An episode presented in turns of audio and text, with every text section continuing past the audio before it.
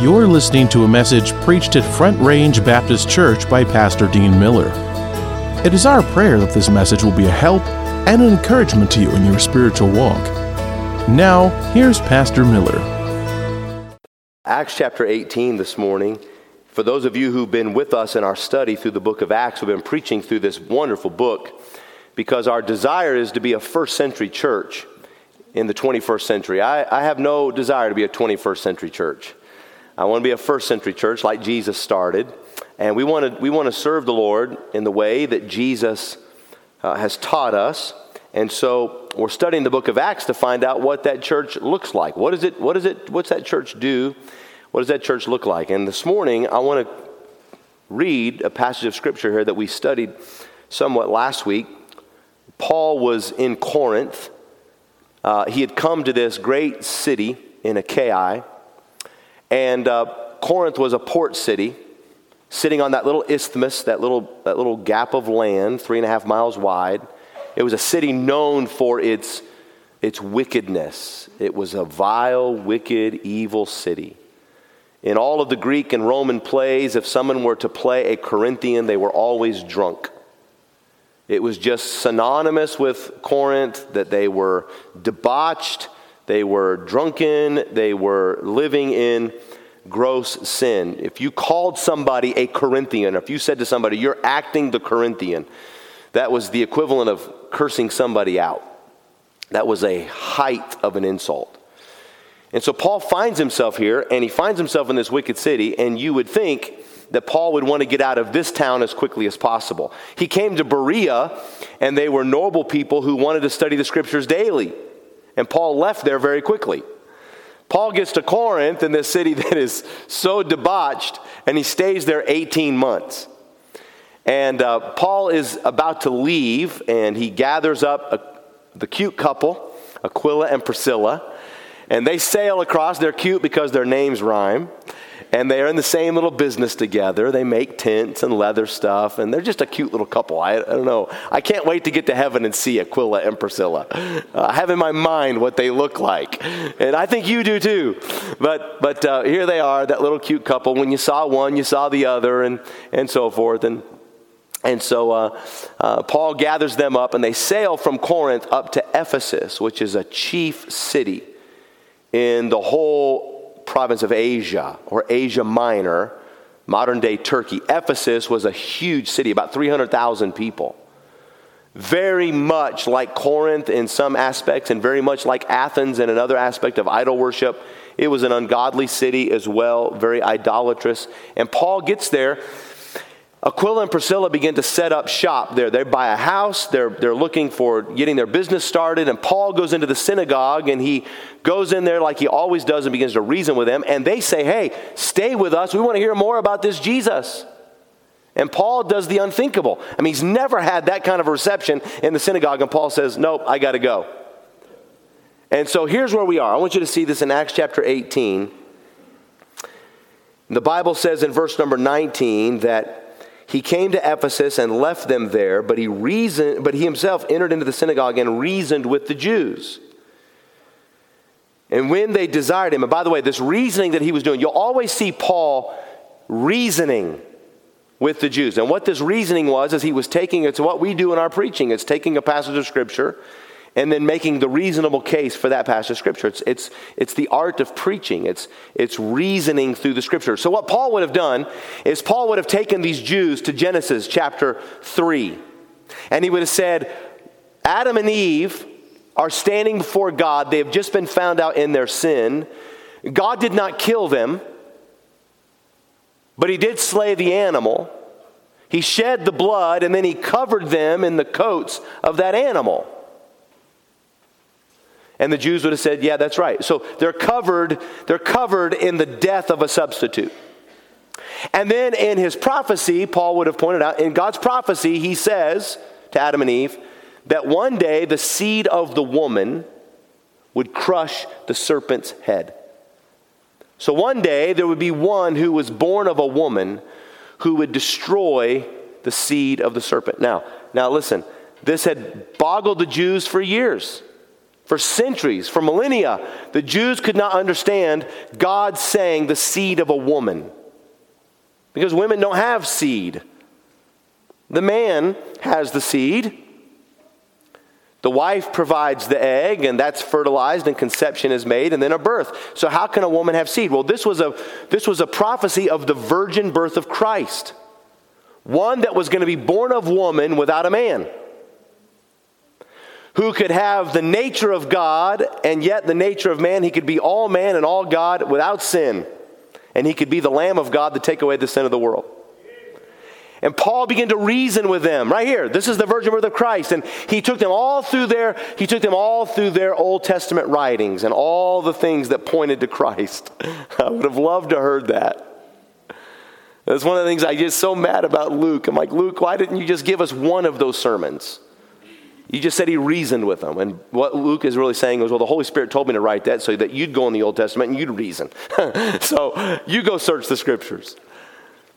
So this is what Paul's doing. And Paul gets there, and these people are seeing Christ in the Old Testament for the first time. They're hearing it, and they ask Paul to stay. Now, watch this.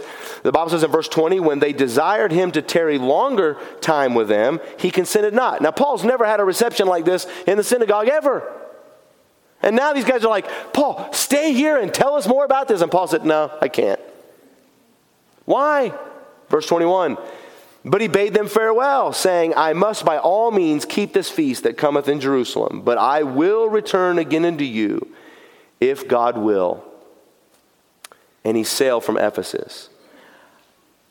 Sometimes I think we read things in the scripture and we pass over them as though they were just something insignificant. And I touched on this at the end of the message last week.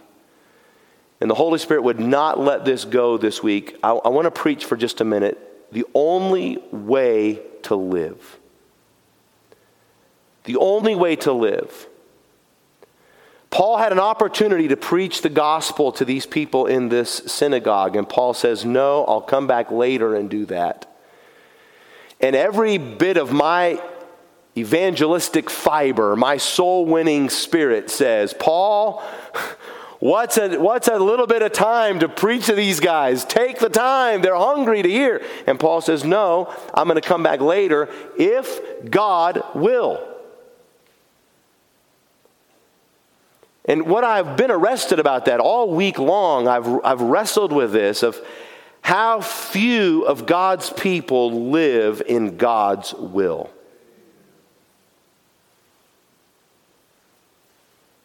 And as I began to pray on this and study this, I began to search the scriptures about living in God's will. All of us are interested in the future. Every one of us are. We, we study what's going on in the world, we make assumptions about what the days ahead hold. And we all are looking at the future. And I want to tell you, I know people who can tell me what's going to happen in the next 15 years. And in reality, they have no idea what's going to happen in the next 15 minutes. We're all interested in our own futures.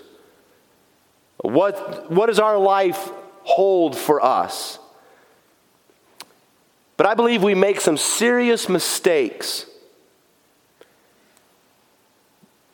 in our own futures and our lives and our planning. And by the way, listen, this is this is mistakes made by well intentioned people. People who mean to do well, that think they're going to do well, but end up missing on what is best because they miss the will of God.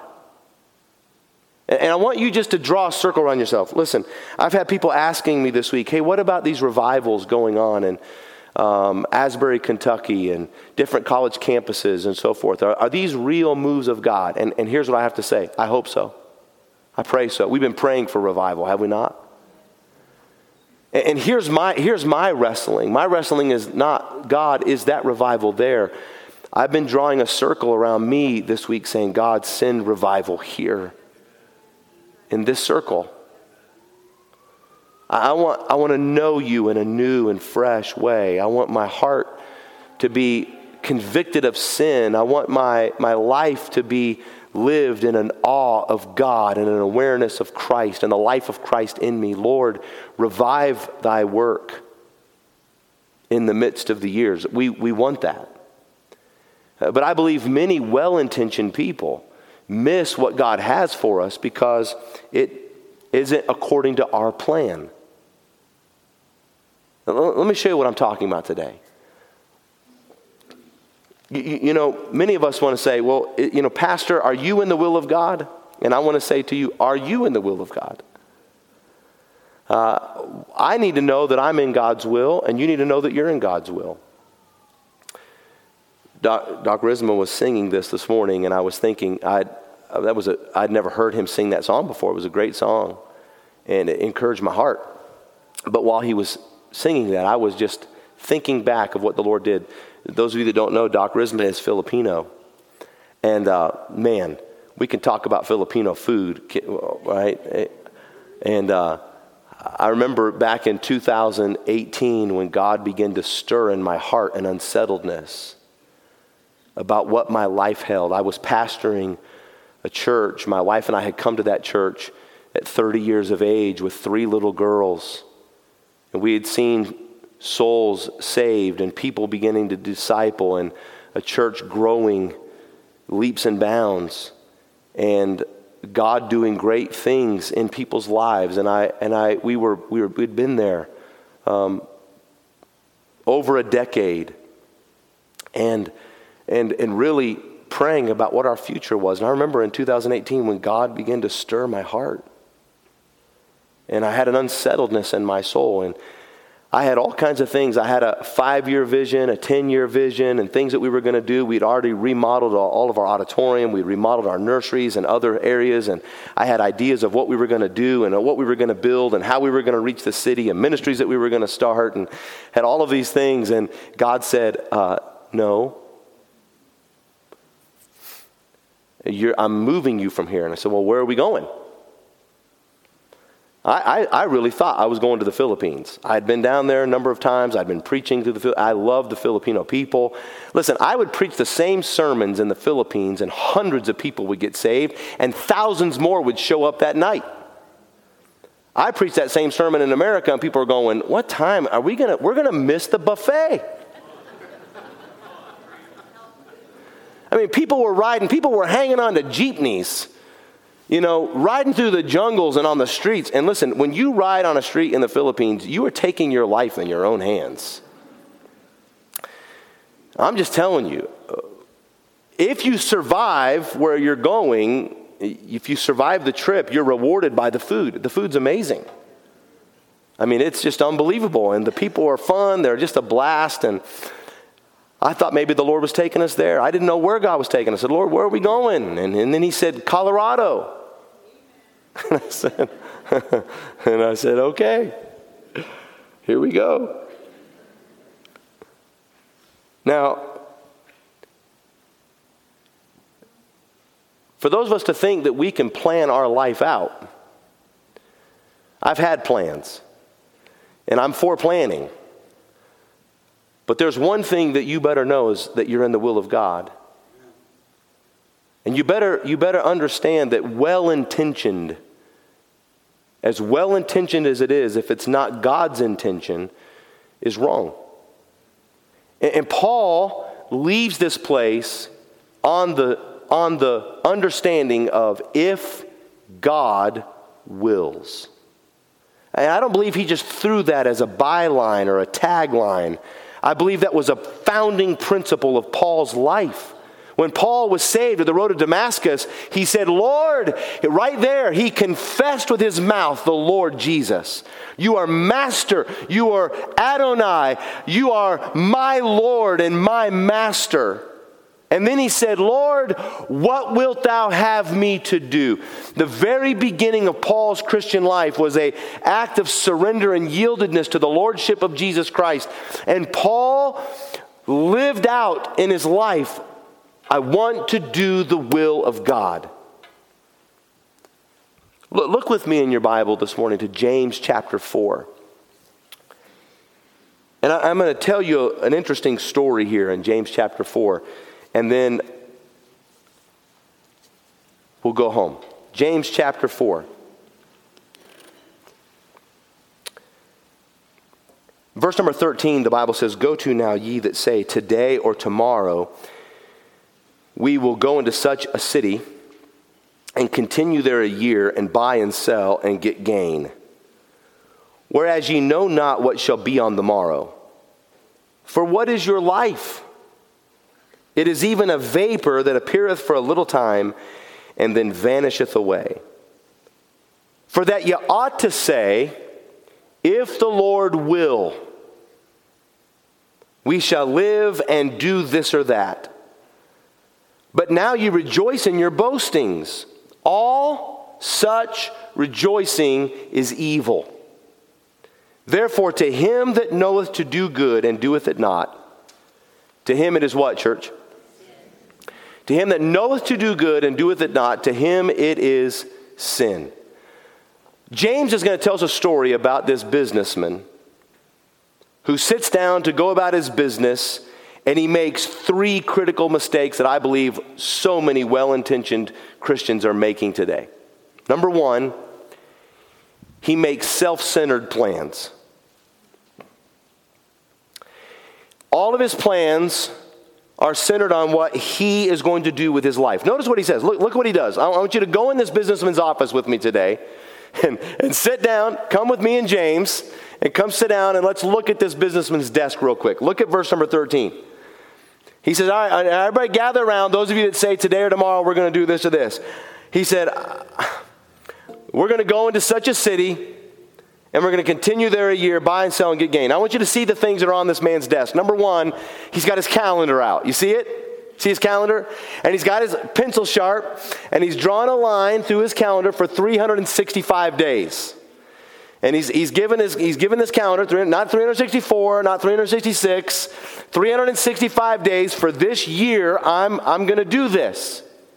So he's got his calendar out and he's planned his time. Not only that, he's got a map out and he's, and he's circled a city on there. He said, I'm going to go to such a city. I'm going to this city because I've got my degree in business, I've got my degree in marketing, I know what's selling and what's hot. So I, am going to this city for this amount of time. And so he's got his calendar, he's got his map, and then he's got his little business plan out there. He's got that laid out in front of him, he's got his business plan out. And he said, I'm going to go buy this, and I'm going to go there and sell it for this. And I'm going to make a profit. That's what he says. Look at verse 13. He says, I'm going to go into such a city. That's his map. I'm going to continue there for a year. That's his calendar. I'm going to buy and sell. That's his business plan. And I'm going to get gain. I'm going to make money on this. And listen, I know that in this city, widgets are the hot things.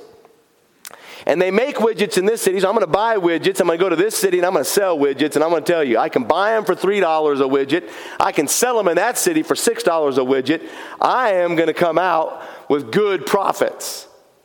If I do that for a year, I mean, think about the money. So now he's got his calendar out, he's got his map out, he's got his business plan out, he's got his calculator out. And he knows, I'm going to buy this, I'm going to sell it for that, and I'm going to make money. Man, don't you wish you knew that you could do that for a year? I, I wished I could sit down at my desk and look at a year and say, this year is going to be very profitable. Well, that's what this guy was doing.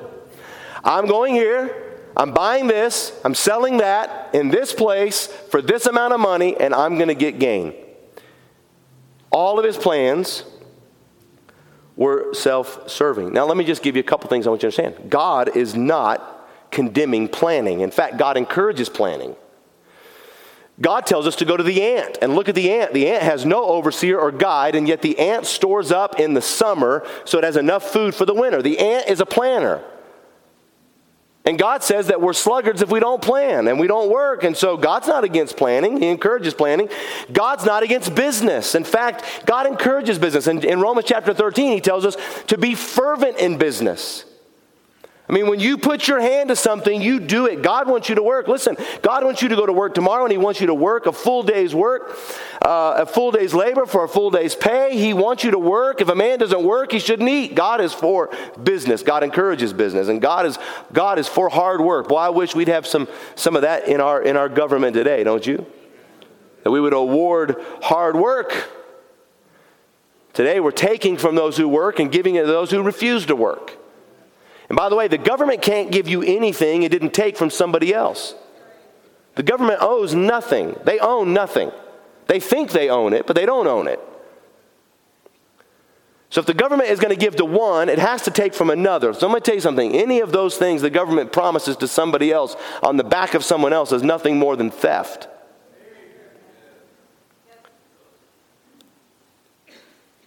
God is opposed to that. If a man doesn't work, he shouldn't eat. God is not against business. God's not against planning. God encourages business. God encourages planning. God's not against profit. The Bible says in the book of Deuteronomy that it's the Lord that gives you power to get wealth. The Lord tells us to be to, to, to work and earn. In fact, do you remember the do you remember the parables that Jesus gave on a couple of occasions when Jesus said, "Hey, there was a guy who had three servants, and he gave to this one ten talents, this one five talents, this one one talent. This guy went and buried it in the ground, didn't have anything. This guy made the five ten. This guy made the ten twenty. And when the master came back, he said to the one that had the ten that made it twenty, "I'm going to give you all these things." When he gave to the guy that had five and made it ten, "I'm going to give you these things." And he said to the other one, "Where's your Where's yours?" He said, "Well." I buried it in the ground. And he condemned him. He condemned him because that man was slothful in his business. He wasn't understanding how to take what he had been given and to utilize it and to multiply it. And it was bad stewardship. Profit is good stewardship. So God's not against us. So what, what's the problem with this story then? What's wrong with this man who has his calendar out, his business plan out, his map out, his calculator out, his pencil sharp, making his self-centered plans? What's wrong with this guy? God's not against planning. God's against planning without him. If God is left out of your plans and your business and your profits, then that's the problem. See, the Bible says a fool says in his heart that there is no God. And we would all agree with that. Amen?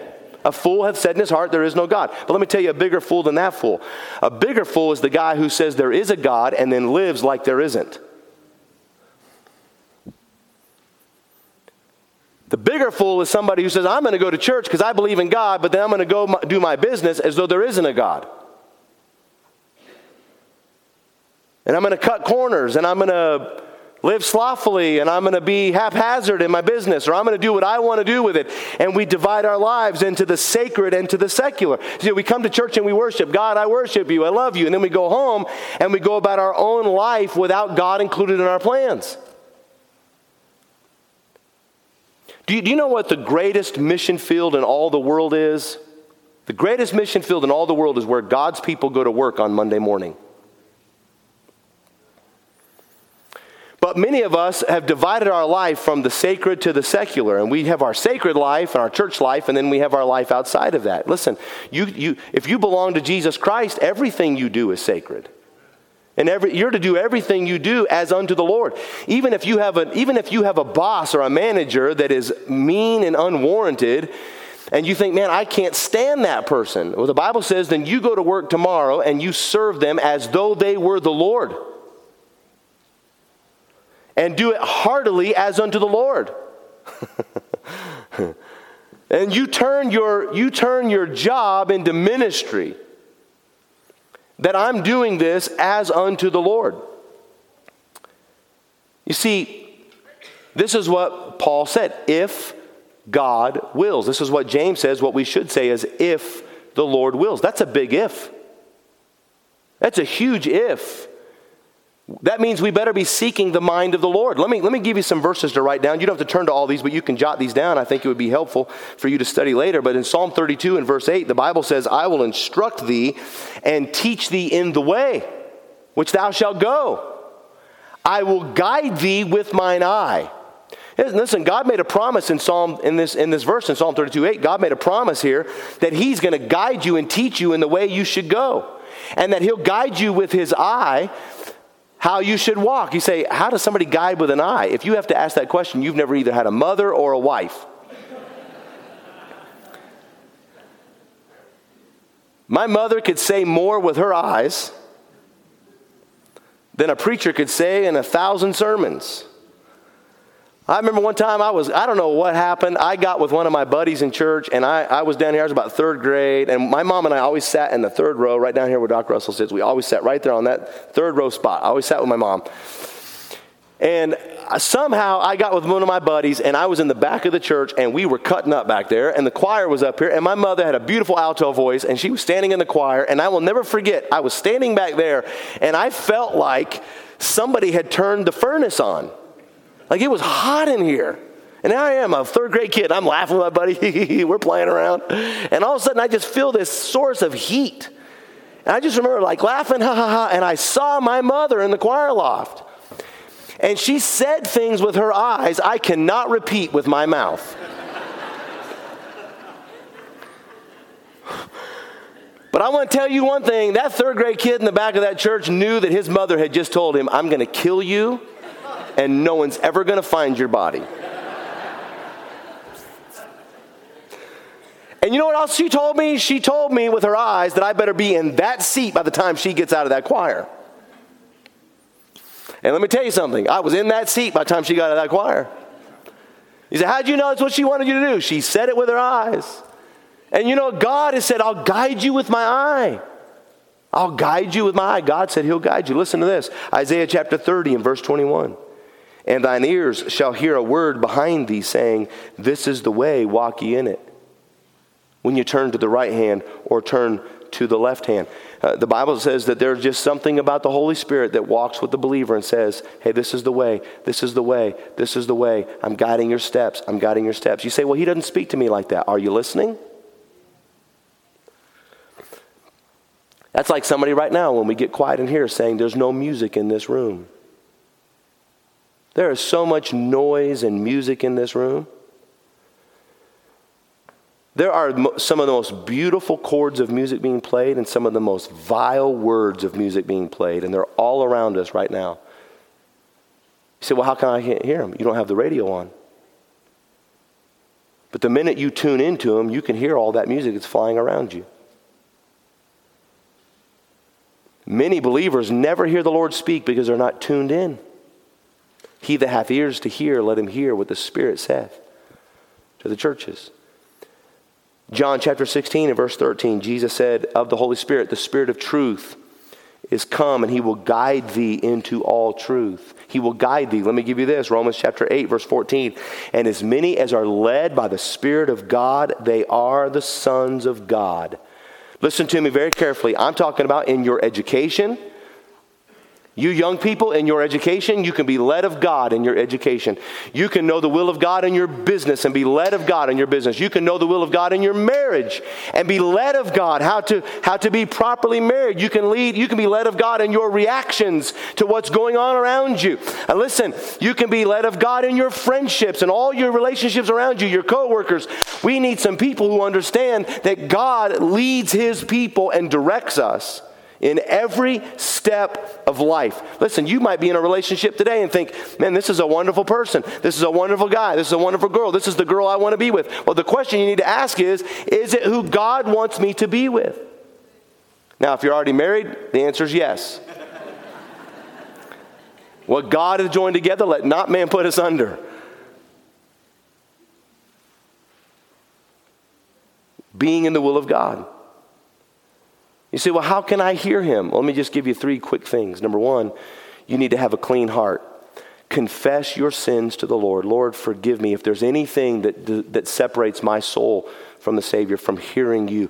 The Bible says that my sins have separated me from my God. I can't hear you because of sin in my life. Lord, I confess my sin. Be faithful and just to forgive me of that sin and to cleanse me from all unrighteousness. If you'll confess your sin, you'll clear the way for God to speak to you. And then it takes something else it takes consecration. You're not going to hear the Lord until you're yielded to the Lord. Lord, cleanse me and then, Lord, I'm yielding myself, I'm consecrating myself to you.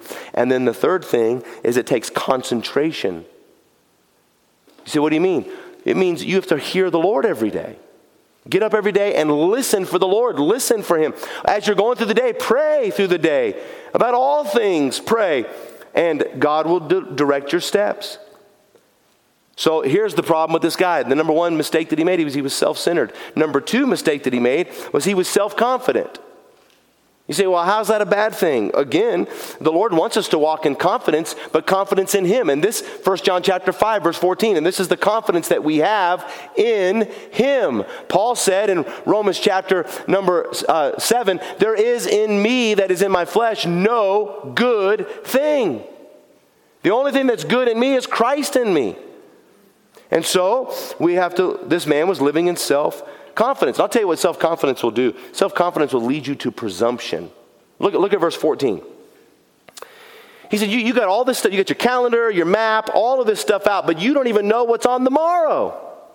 What is your life? It is but a vapor that appeareth for a little time and then vanisheth away. Your life is nothing more than the steam from the, key, the, the tea kettle.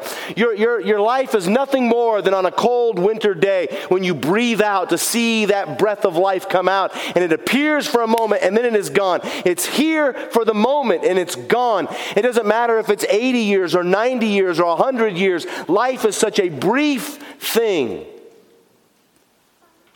Life is brief. And this man presumed that he had a year to live and had no idea what tomorrow would hold. I got finished preaching on a Sunday night years ago in Mississippi, and I went back to my office. And it was a message I had heavy on my heart. I didn't want to preach it. But it was, it was a message that was a pastor's message to the church. We need to get this right. And it's like a dad scolding the family. And so I went back and I sat in my office for a minute. And I just had that weight. And I just prayed, Lord, I hope they understand. I hope that they know my heart. And there was a knock on my door. And I opened the door, and one of the most godly men you would ever want to know in your life was standing at my door. And he threw his arms around me and tears coming down his face, he said, Pastor, we needed that tonight. He said, I'm so burdened for my son. If he keeps going the way he's going, he doesn't have long to live. He needs to hear this message. He needs to hear, he needs you, Pastor. Please reach out to my son. He doesn't have long to live. I pray with that man. He left my office. That week,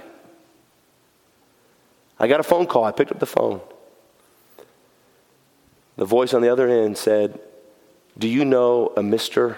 And they called this man's name, and I said, I do. And they said, We're calling from this hospital. We, we have him here, and he is deceased. I'll never forget those words ringing in my ears Pastor, pray for my son he's not going to live long. And here was a man concerned for his son who thought, My son is going a direction, his life is going to be short, who didn't even know he had just a few days to live. Thankfully, God got a hold of his son. Son's still living. Here's what I want to tell you today we don't know how long we have left to live. What is your life? It is but a vapor. Self confidence causes you to presume upon life. There are some things that we ought to say to other people that we haven't said yet. We think we'll do it next year, we'll do it in time. You may not have time. We presume on life. Proverbs 27 and verse number 1 says, Boast not thyself of tomorrow, for thou knowest not what a day may bring forth. I think about the foolish farmer that Jesus told us about in Luke chapter 12, who had a bumper crop and he packed his barns full and he stood there looking at his barns busting at the seams and he said, Oh, look what I have. I'm going to have to tear these barns down and build bigger barns. I've got all the money I need. I have everything I need for the rest of my life. All I'm going to have to do now is eat, drink, and be merry. I have enough treasure laid up for all of my life. And the Lord said to that farmer, Thou fool, tonight thy soul shall be required of thee. This man had made all of his plans. He had his retirement together. He had all of his plans for the rest of his life. The problem was is he was working off the wrong clock. We presume upon life. We only have one life to live, and a life lived for self, and life lived in self confidence is a life wasted. What does God want you to do? What is the will of God for your life? What is God's plan for you? Why did God make you in His image and give you life and breath? Why does God know the numbers of hair on your head? Why does God mind you and care for you and pursue you? Some of you have been wandering from God. You haven't been in His Word. You've not been praying. You've not been living for Him. And God pursues you. He still speaks to you. He woos you and longs for you. He loves you. Why does He do that? Because God has a plan for you. And we just presume that one day I'll do it. Do what God wants you to do today. And then let me say this lastly. Here's the third mistake this man made. Number one was in self centeredness, and he planned for himself. Number two, he was self confident, and he presumed upon life. Number three, he was, I don't even know if this is a good term, but just to keep it somewhat in order, but he was self, had self complacency. Look, look what the Bible said here in this passage of Scripture. He said, What you ought to have said, verse 15, is if the Lord will, we shall live and do this or that. Now, ye rejoice in your boastings. All such rejoicing is evil. What? It's evil for me to make my own plan apart from God. It's evil for me to have all these things that I want to do with my life and God not included. See, what many of us want to do is we want to make a plan and then we want God to bless it. God, I'm going to do this with my life and then I just want you to check off the approval. And God is saying, No, I made you and I know what I made you for. And if, and if you were smart enough to know what you really wanted in life, you would choose my will because you were made for it. But we presume upon that and we, we're just complacent. And so here's what this man did. You know, what, you know what I think complacency does for so many of us? It leads to procrastination. we, we're not doing the things that we know to do. Watch verse number 17. Therefore, to him that knoweth, so, so therefore is the application. Here's the application. Therefore, to him that knoweth to do good and doeth it not, to him it is sin. This man knew what he ought to do, but he didn't do what he ought to do. And in its place, he was going to do what he wanted to do. I'm going here for a year to buy and sell and get gain. And when I get back, I'll do what I should do. I have time to do that. This man was aware that God had a will, but he didn't want to do it now. That's the point that James is making here. That this man knew that God had a will, but I'll do it later. You young people, listen to me. You young people, don't you spend your young life, your teenage years, your college age years, sowing wild oats and then praying through your 30s that you'll have crop failure. Don't, don't go live for you today and then God later. You may not have time to live for later. And by the way, listen to me, listen to me. You'll do some things living for yourself in your teens and 20s that God will forgive you for, but nature won't. God always forgives, nature never does. There are sins that will hold us captive in our addictions. There are sins that put us in our bondage. There are things that go with us into our futures, that we drag into our futures with us. And one of the saddest things in the world that we have to live with are the consequences of forgiven sins.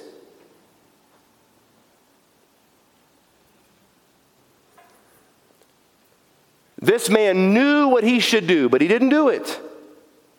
And I want to charge you today that many of us in churches, if I were to preach on drunkenness, we'd be saying amen. If I were to preach on adultery, we'd say amen, Pastor, that's right. If I were to preach on the sins of our culture and where our society is erring and all the things that we're doing as a, as a nation that are a sin against God, we would stand on the chair perhaps, well, maybe not here, but in some churches we'd stand on the chair and wave our Bibles and say amen. But I want to tell you, we, we would be in agreement with that. But when I say that the sins of omission are greater than the sins of commission, Okay, okay, what do I mean by that? I mean the sins that are committed by what we didn't do are sins greater than the sins committed by what we did do. You say, How do you know that? Explain that. Well, the sin of omission is greater than the sin of commission. Why? Because if you're doing what you ought to do, you won't be doing what you ought not to do. What was a greater sin? A man not loving his wife as Christ loved the church, or that man committing adultery? The man that committed adultery actually sinned a greater sin in not loving the wife that God gave him as Christ loved the church. And because he omitted that, he committed that. And the things that we're not doing in our lives have greater consequences than the things that we do. I want to say that the sin of omission is always deemed a respectable sin. I mean, you can't see if I'm not doing what God is telling me to do. You can't see. I, I, might look like I'm doing exactly what I should be doing today, but I could be out of the will of God this morning. You could walk out of here today and say, wow, the preacher preached a fine sermon this morning, but it wasn't the sermon that God wanted me to preach, and I knew that, and I omitted that and preached something else.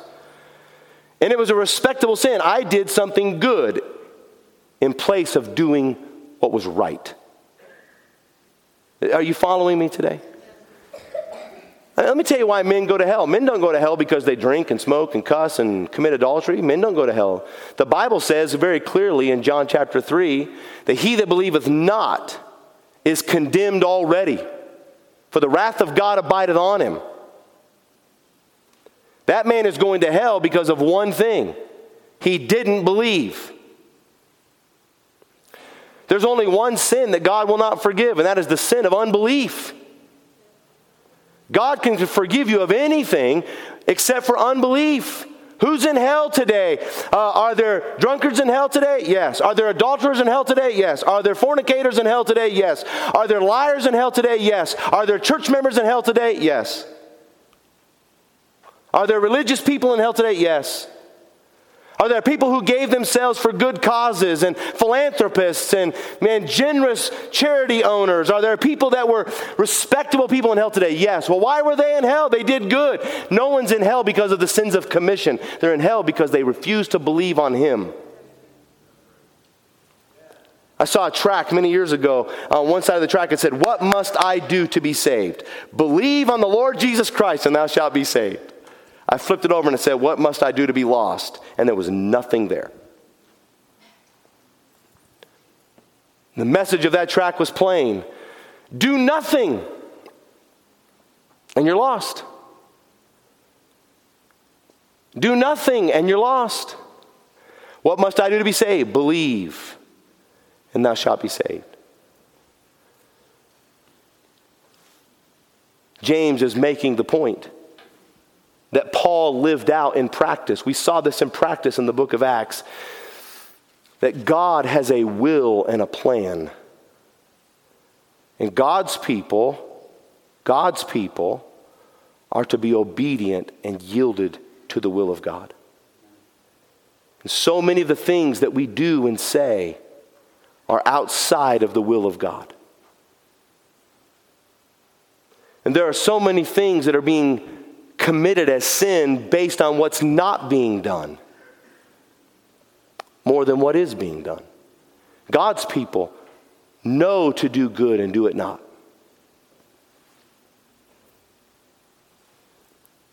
You say, Pastor, what's the message today? Uh, the message is this God has a will for you. God has a plan for you. You say, well, what is that plan? Well, let me, let me tell you, there is a universal plan that God has for every person's life. God has a will for every person's life. You say, what is the will of God for every person in this room? Number one, it is to be saved. God is not willing that any should perish, but that all should come to repentance. The Bible says that God would have all men everywhere to be saved. Whosoever will may come. Listen, God wants to save you today. It's God's will for you to be saved. You can't sit back on the sideline one day and, and go to hell and blame God for it. You can't ever stand before God and say, Well, you didn't choose me. No, God chose you in Christ at Calvary. And there's enough redemption in Jesus Christ to save every man who's ever lived. There was enough perfection in his blood to cover every sin that's ever been committed by all men of all time. His death was sufficient to cover sin and pay the penalty of sin. Amen. And God is not willing that any should perish. For God so loved the world that he gave his only begotten Son, that whosoever believeth in him should not perish but have everlasting life. God wants you to be saved. It's God's will that you be saved. And then it's God's will that you live a sanctified life, a life set apart for God. The Bible says, abstain from fornication and your sanctification. This is the will of God in Christ Jesus concerning you. It's God's will that all of us live a sanctified life. And it's God's will that we live a surrendered life. I beseech you, therefore, brethren, by the mercies of God, that you present your bodies a living sacrifice, holy and acceptable unto God, which is your reasonable service.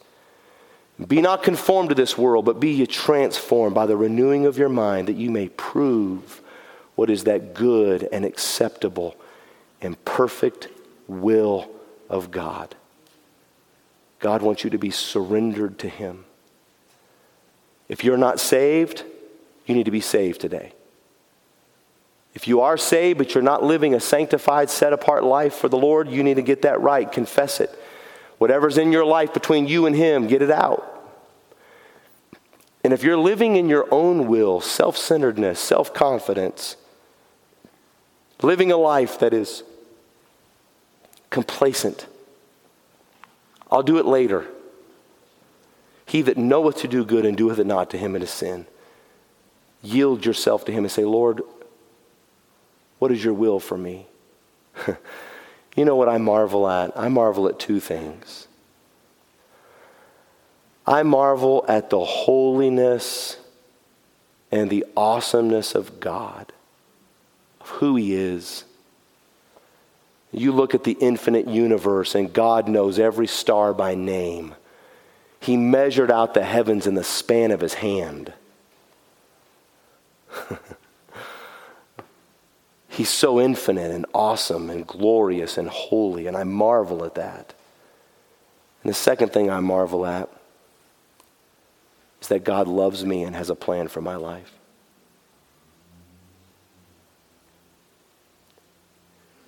Sometimes I've stood out in a starlit night and I've looked at those stars and I've said, God, what is man that thou art mindful of him? Why would you even, why would you even visit me? Speak to me, use me and guide me. And who am I to say to the Creator, I'll do my own thing.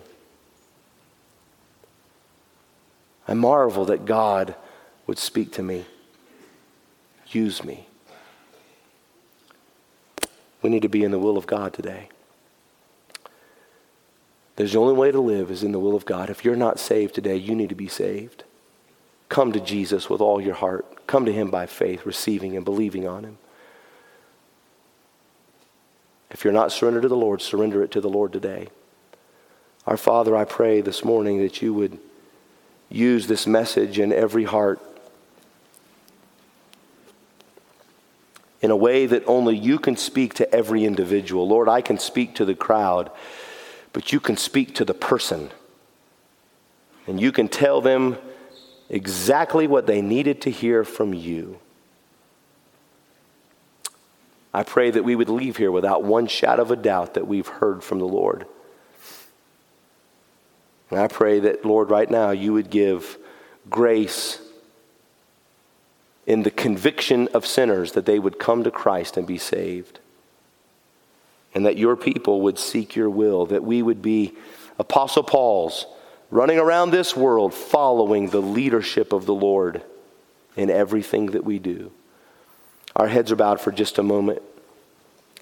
Friend, I want to pray for you today. I've already prayed for you, but I don't I want to pray more specifically. How many of you would say, Pastor Miller, I need to be saved? I need to have my sins forgiven and I need to trust Jesus Christ as my Lord and Savior. I need to be saved. I am not saved, and God has spoken to my heart today. I need to be saved. Would you just quietly slip your hand right up where you are? I'm not going to walk down to you. I'm not going to shake your hand. I'm not going to. I'm not going to call a, a scene, but I want to pray for you. God bless you. Who else would say, Pastor Miller, I, I don't know that I'm saved? Just slip your hand way up high, way up high. God bless you. I see your hand. Who else? God bless you. I see your hand. So wonderful. God's dealing with your heart right now. Let's be honest about it. It's okay. If you don't know, it's okay because I got good news for you. You can know. And we're ready to show you how to know.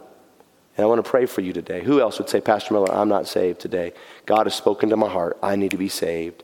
God bless you. I see your hand. I see your hand. God bless you. Father, I pray for these who've just raised their hands. Lord, I've seen their hands, but you've seen their heart. And Lord, I pray that they would have that mustard seed of faith to take a step towards the Lord today. Lord, if we come to you, you'll come to us. And you promised to save us. I pray for them that they would respond by faith. Those of you that just raised your hand, in just a moment, I'm going to give you an opportunity to slip out from your seat and walk right to the back. We've got men and ladies right back there. They're waiting for you. And we're going to have a time of prayer here as God's people, but we want you to go meet with them. They're going to take the Bible and show you how you can be saved. And I can promise you the authority of this of God's word today, if you'll come to Jesus, he will in no wise cast you out. He will save you today if you'll come. Do not be ashamed of him. He was not ashamed of you. Don't be ashamed of him. Now, how many of us would say, Pastor Miller, God has spoken to my heart today? In one way or another, in the message, God made very clear to me some things personal in my life that God put his finger on today. He spoke to me personally. And I'm admitting that because there's something I need to do about it. Would you slip your hand way up high? God has spoken to my heart today. God bless you. God bless you. Let's all stand quietly. If you're able to stand with me, would you stand quietly? The piano's going to play. If you raised your hand to be saved, I want you to just slip right out of your seat. Maybe, maybe someone who brought you will come with you. Just slip right out from where you are and let, let someone take the Bible and show you how to be saved.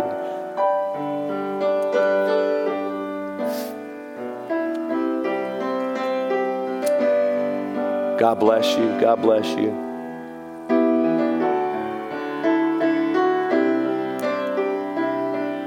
They'll meet you there. Just simply say, I'm coming to receive Christ. And they'll take you through some scriptures, introduce you to Jesus, seal that with prayer today.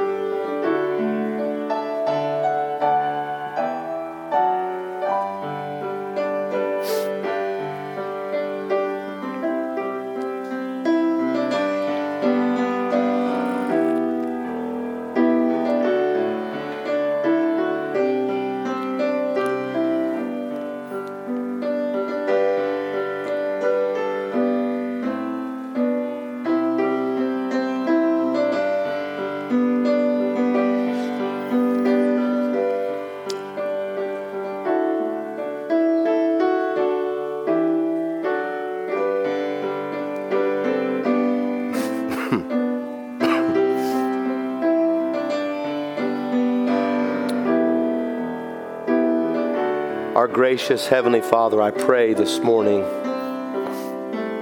as we conclude this service today, Lord, the invitation is never over. We never close the invitation. So if there's yet someone here that doesn't know Christ, I pray that before they leave this place today, they would get it settled, that they would have believed on the Lord Jesus Christ with all their heart, found forgiveness of sin. May no one say no to you. Father, it's so easy for us to have this thing figured out. We, we can so easily figure our lives out today. We've got our planners and our politics. We've got all of the things that we think figured out. But Lord, we so oftentimes run our lives without you.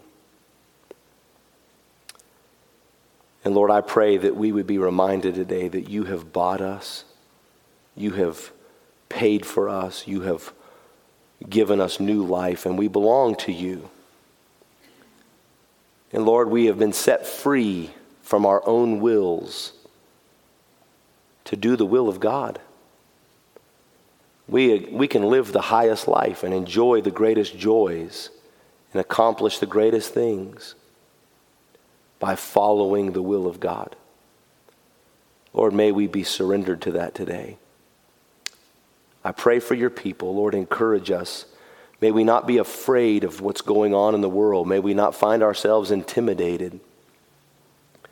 But may we recognize that you have us here for such a time as this. And if we would be your people, led by your Spirit, doing your will, oh, how you could use us in the world today. Lord, help us, I pray, to see it by faith. In Jesus' name. And all God's people said, Hey, thank you for being faithful.